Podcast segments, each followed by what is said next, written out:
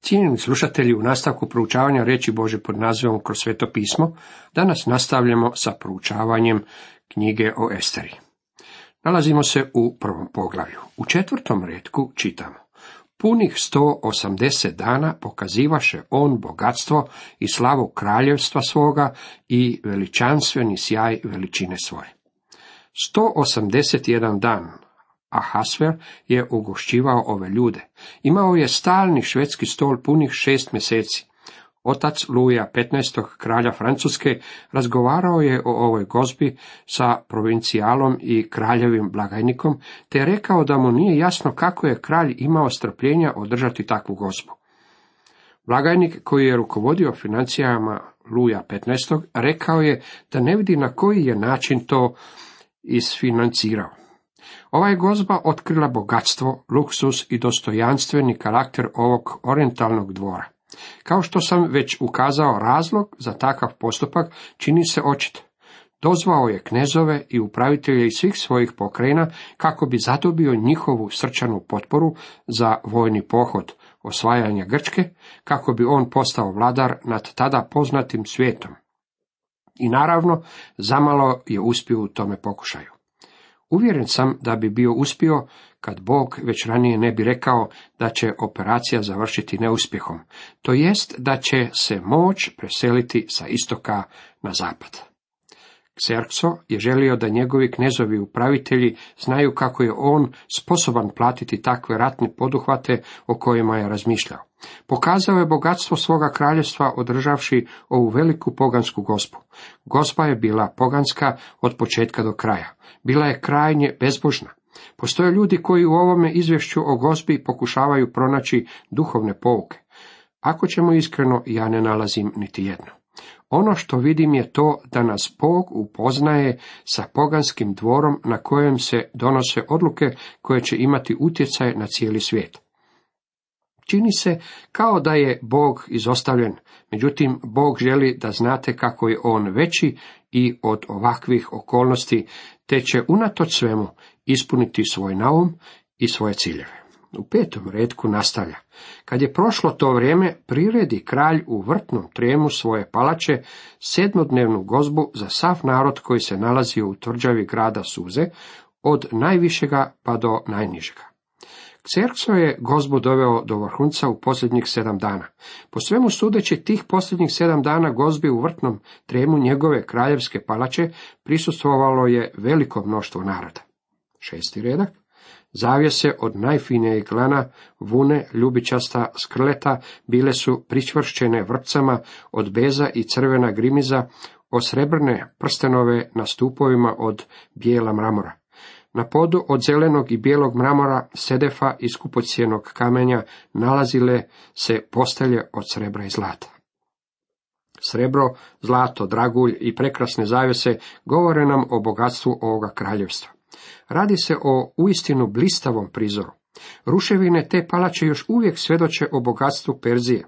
Pred nekoliko godina Persijsko kraljevstvo proslavilo je dve i pol tisuće godina svoga postojanja u toj istoj palači.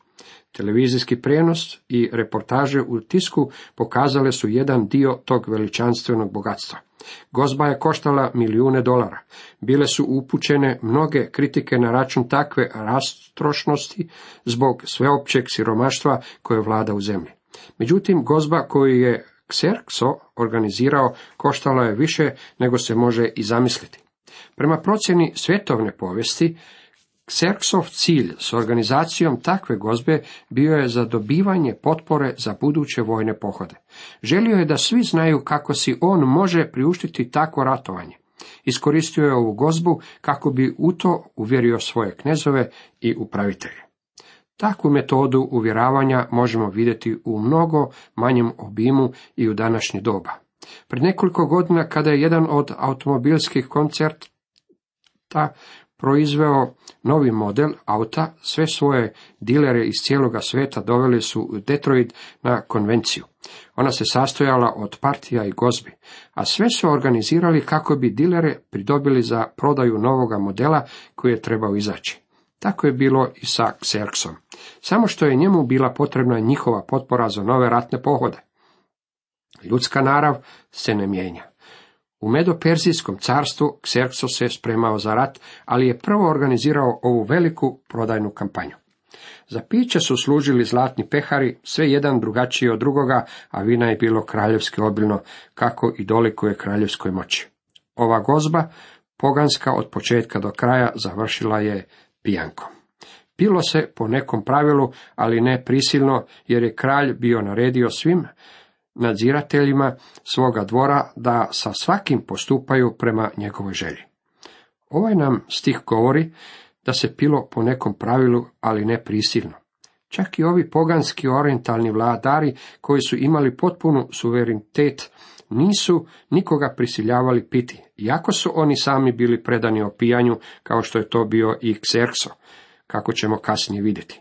Međutim, mi danas smo civiliziraniji, pa čovjek ili mora piti ili može ići doma. Neki mi je biznismen rekao da je danas gotovo nemoguće otići na poslovni sastanak, a ne aktivno sudjelovati na koktel partiju. Jedan izvršni direktor veće kompanije rekao mi je da ga je predsjednik koncerna pozvao u svoj ured te ga prekorio zbog toga što nije sudjelovao u opijanju na koktel partiju kojeg je kompanija organizirala. Pomislili biste da će predsjednik kompanije biti prezadovoljan što ima trezvenjaka kao izvršnog direktora. Međutim, vidite, mi smo civilizirani pa tjeramo ljude da piju. I kraljica Vašti priredi gozbu za žene i kraljevskoj palači kralja Akasvera. Vašti je organizirala gozbu za žene pozvanih upravitelja. Muškarci su sa sobom poveli žene, ali u ono vrijeme nisu sjedili na istoj gospi. U ono su vrijeme običaji sprečavali muškarca i ženu da se nađu na istoj gospi. Radilo se o drugačijim običajima od onih koji vladaju danas. Žene su se nalazile u zasebnim prostorijama. Gozba za muškarce bila je ozbiljna stvar, a po svemu sudeći seks i biznis nisu se miješali u ono doba Xerxo je prodavao ratne pohode, pa je vašti zabavljala žene na zasebnoj gozbi. Sedmoga dana, kad srce kraljevo bjaše veselo od vina, naredi Mehumanu, Bizeti, Harboni, Bigti, Abakti, Cetaru i Karkasu, sedmorici Eunuha, koji su mu služili. Ovaj nam stih govori da se kralj opio. Pretjerao je. Na ovim gozbama niste trebali piti, ali ako ste željeli piti, mogli ste piti koliko vam je bilo volja. Čini se da se kralj nije uzdržavao od alkohola, nije bio trezvenjak. Sedmoga dana gozbe kralj se nacrcao. Ovdje nam se nameće pitanje ne samo o ovome kralju, već o bilo kojem vladaru. Je li prikladan za vladara ako se opija? Rečeno nam je da se narodi na Orijentu danas pitaju je li Amerika u svojoj opijenosti u poziciji da bude vladar među narodima svijeta. To je pitanje na koje Amerika mora odgovoriti u narednih nekoliko godina. Ako nastavi ovim putem kojim ide, danas opijanje će u konačnici uništiti ovu zemlju. Ovdje nalazimo Xerxa, toliko opijenog alkoholom da je učinio nešto što u trijeznom stanju nikada ne bi učinio. Svojim je slugama koji su njega posluživali zapovjedio da dovedu vašti na gospu. Da dovedu predanj kraljicu vašti s kraljevskom krunom da bi pokazao narodu i knezovima ljepotu njezinu, ona je uistinu bila privlečna. Kralj je svima pokazao svoje bogatstvo i luksus, te im je pokazao svoju sposobnost da sprovede vojne poduhvate koje je isplanirao. Sada je pod utjecajem alkohola učinio nešto što se protivilo normama pristojnosti onoga vremena. Želio je svima pokazati vašti koja je bila lijepa i privlačna žena. Odlučio je dovesti je u dvoranu za gozbe pred skupinu muškaraca. Nikada to ne bi bio učinio da nije previše popio. Bio je to krajnje ne džentlmenski potez. U stvari bilo je to vrlo okrutno. Želio je da svi vide vašti njegovo bogatstvo, njegov krunski dragulj. Ali se kraljca vašti ne htjede odazvati kraljevu pozivu, što je ga prenosaše dvorani. Kralj se tada veoma razbijesni i njegova se srđba rasplamsa. Kralj je rekao svojim gostima, imam za vas pravo iznenađenje. Htio bih da vidite moju kraljicu. Ona će stati pred vas sa kraljevskom krunom na glavi. Vrlo je lijepa. Za nekoliko minuta jedan je kraljev dvoranin šapnuo kralju na uho, ona ne želi doći. Nemojte mi reći da žene onog vremena nisu imale nikakva prava. Vašti je odbila udovoljiti kraljevom zahtjevu. Zamislite kako je bilo ustati i reći, žao mi je, gospodo, ali morat ćemo malo izmijeniti večerni program. Naša glavna atrakcija nije se odazvala mome pozivu. Kraljica neće biti ovdje večeras. Time je među svim sudionicama gozbe počeo žamor. Gosti su počeli govoriti, kakav je on to kralj, kada ne može zapovjedati niti svoje kraljici. Jako mislim da je Vašti potpuno opravdana u tome što je odbila doći na kraljevu zapovjed, mislim da je trebala malo promisliti. Trebala je uzeti u obzir činjenicu da njeno odbijanje može izazvati skandal koji može ugroziti njenog supruga na njegovom položaju. Po takvim okolnostima trebala se pokazati pred gostima. Trebala je biti poslušna kralju. Onda zapita mudrace koji poznaju vremena, jer svaki se kraljev posao tako proučavao među onima koji su poznavali zakone i pravo. Najbliže su mu bili Karsena, Šetar, Altmata, Taršiš, Mares, Marsena i Mehukan, sedam knezova Perzije i Medije. Oni su smjeli gledati kraljevo lice i zauzimali su najistaknutija mjesta u kraljevstvu. Upita ih, što treba prema zakonu poduzeti protiv kraljice Vašti, koja se nije pokorila zapovjedi kralja Ahasvera, koju su joj saopćili dvorani? Ovakva je situacija tražila trenutačni sastanak kraljevog stožera. Ljudi imenovani u ovome odjeljku su knezovi koji su se s kraljem sastajali privatno i osobno, baš kao što se kabinet sastaje sa našim predsjednikom. Može nam cijela stvar u današnje vrijeme izgleda smiješna, međutim u ono vrijeme nije se radilo o običnom incidentu. Kraljica je odbila poslušnost kralju. Kabinet je trebao razriješiti ovu krizu. Ovdje su se pripremali za velike ratne pohode, a kraljica je odbijala učiniti ono što je kralj od nje tražio. Što s njom učiniti? Čini se da nije bilo zakona na koji su se mogli pozvati. Memukan tada odgovori pred kraljem i knezovima. Kraljica je vašti skrivila ne samo kralju, nego i svim poglavarima i svem narodu koji prebiva u svim pokrajinama kralja Ahasvera. Mnogo smo slušali o tome da su žene u ono vrijeme bile smatrane imovinom. U mnogim slučajevima to je bilo i istina.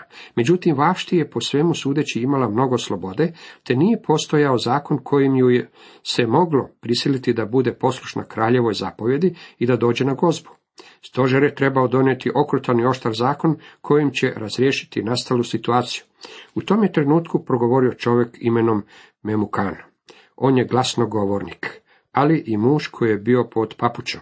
Kako znam da je bio pod papučom, bojao se da će sve žene, kada do njih dođe glas o kraljičinom postupku, početi gledati svoje muževe sa prezirom. Mamukan je gospodin mlakonja.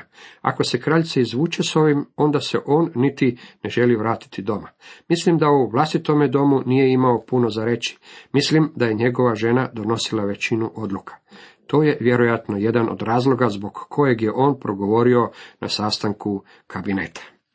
Postoje mnogi ljudi koji na svome poslu primaju zapovjedi od drugih. Nikada im se ne pruži šansa da izraze svoje mišljenje. Zatim se vraćaju kući, a tamo im niti njihove supruge ne dopuštaju da izraze vlastito mišljenje. Uznavao sam takve ljude kada bi govorili na sastancima crkvenih odbora u kojima su služili. Samo su govorili i govorili, ali nisu ništa doprinijeli dobrostanju i razvoju crkve.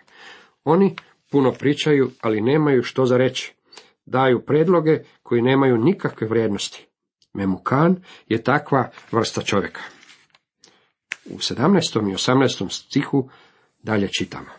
Jer će za držanje kraljičino doznati sve žene, pa će prezirati svoje muževe govoreći.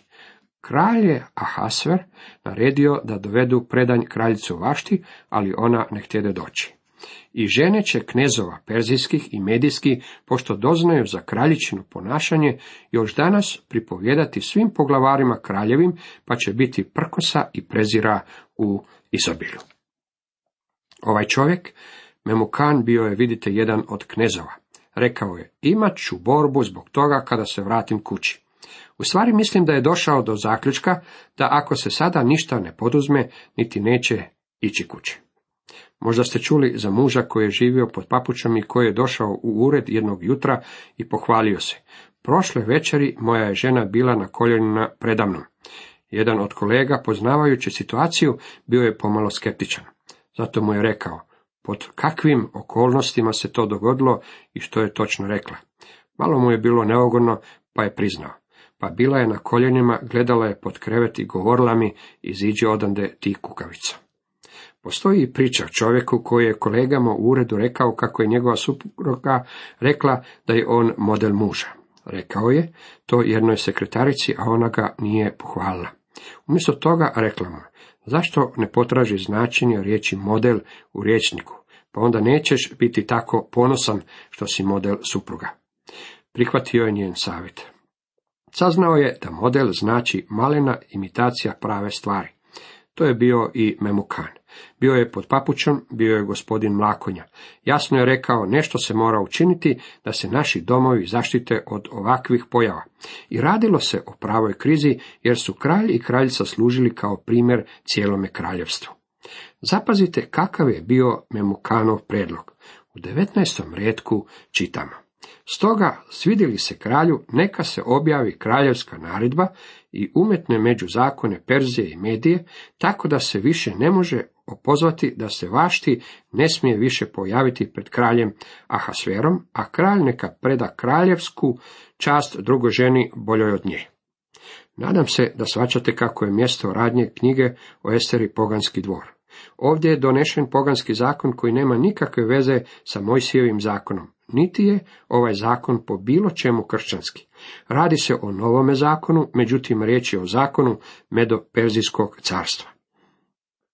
Dalje čitamo, kad se ta naredba koju će kralj učiniti pročuje po svem kraljestvu, koje je zaista veliko, sve će žene iskazivati poštovanje svojim muževima od najvišega pa do najnižega. Riječ se svidje kralju i njegovim knezovima, stoga on učini kako mu je savjetovao Memukan. Uputi pisma u sve kraljevske pokrajine. Svakoj pokrajini pismom kojim se ona služila, a svakom narodu njegovim jezikom, da svaki muž bude gospodar u svojoj kući. Kraljica je bila stavljena na stranu. Više neće biti kraljica. Dogodilo se to jer je odbila poslušati kraljevu zapovjed. Dali su da se napiše dekret, proglas. U pismu je stajalo da žena mora poštivati svoga muža, a on mora vladati nad njom. Po svemu sudeći, to nije bila do tadašnja praksa u Medo-Perzijskom carstvu. Sada je Memukanov predlog postao zakon i nije ga se moglo mijenjati. Ovaj zakon otkriva Kserksov karakter kakav se ističe u svjetovnoj povijesti. Sjetit ćete se kako je on poveo svoju vojsku, najveću koja je ikada bila okupljena, i doveo je sve do Termopila. Također je došao sa flotom od 300 brodova koji su bili uništeni kod Salamisa. Taj je čovjek u napadu ludila sišao u more i remenom mlatio po valovima zbog toga što su uništili njegovo brodovlje. Čovjek koji će učiniti nešto takvo ima nešto radikalno poremećeno u glavi. Čini se da se radilo o čovjeku koji je patio od nekog oblika abnormalnosti, kao što je to slučaj sa većinom svjetskih vođa, a i danas je tako. Julije Cezar, Napoleon i Hitler bili su ljudi sa abnormalnim mentalnim procesima. Nabukodonozor, velik kakav je bio, kojeg su prikazivali kao glavu od zlata, patio je od poremećaja poznatijeg pod nazivom histerija. Nalazimo ga gdje prolazi kroz takva histerična stanja u knjizi proroka Daniela. Bilo kojeg čovjeka danas koji želi biti svjetski vladar, trebali bi pregledati psihijatri. Bilo kako bilo razni oblici abnormalnosti nisu sprečavali ljude da postignu veličinu u povijesti. Vrijedilo je to i za Kserksa. Bio je čovjek izuzetnih sposobnosti, pa opet u ovom napadu nerazumnog gnjeva dopustio je izgon svoje ljubke kraljice. To je čak postalo i zakonom Medoperzijskog carstva u obliku edikta koji se nije moglo mijenjati. Iako je kasnije sam kralj želio prekršiti zakon, nije to mogao. Zakon Medoperzijskog carstva nije se moglo kršiti. Cijenjeni slušatelji, toliko za danas.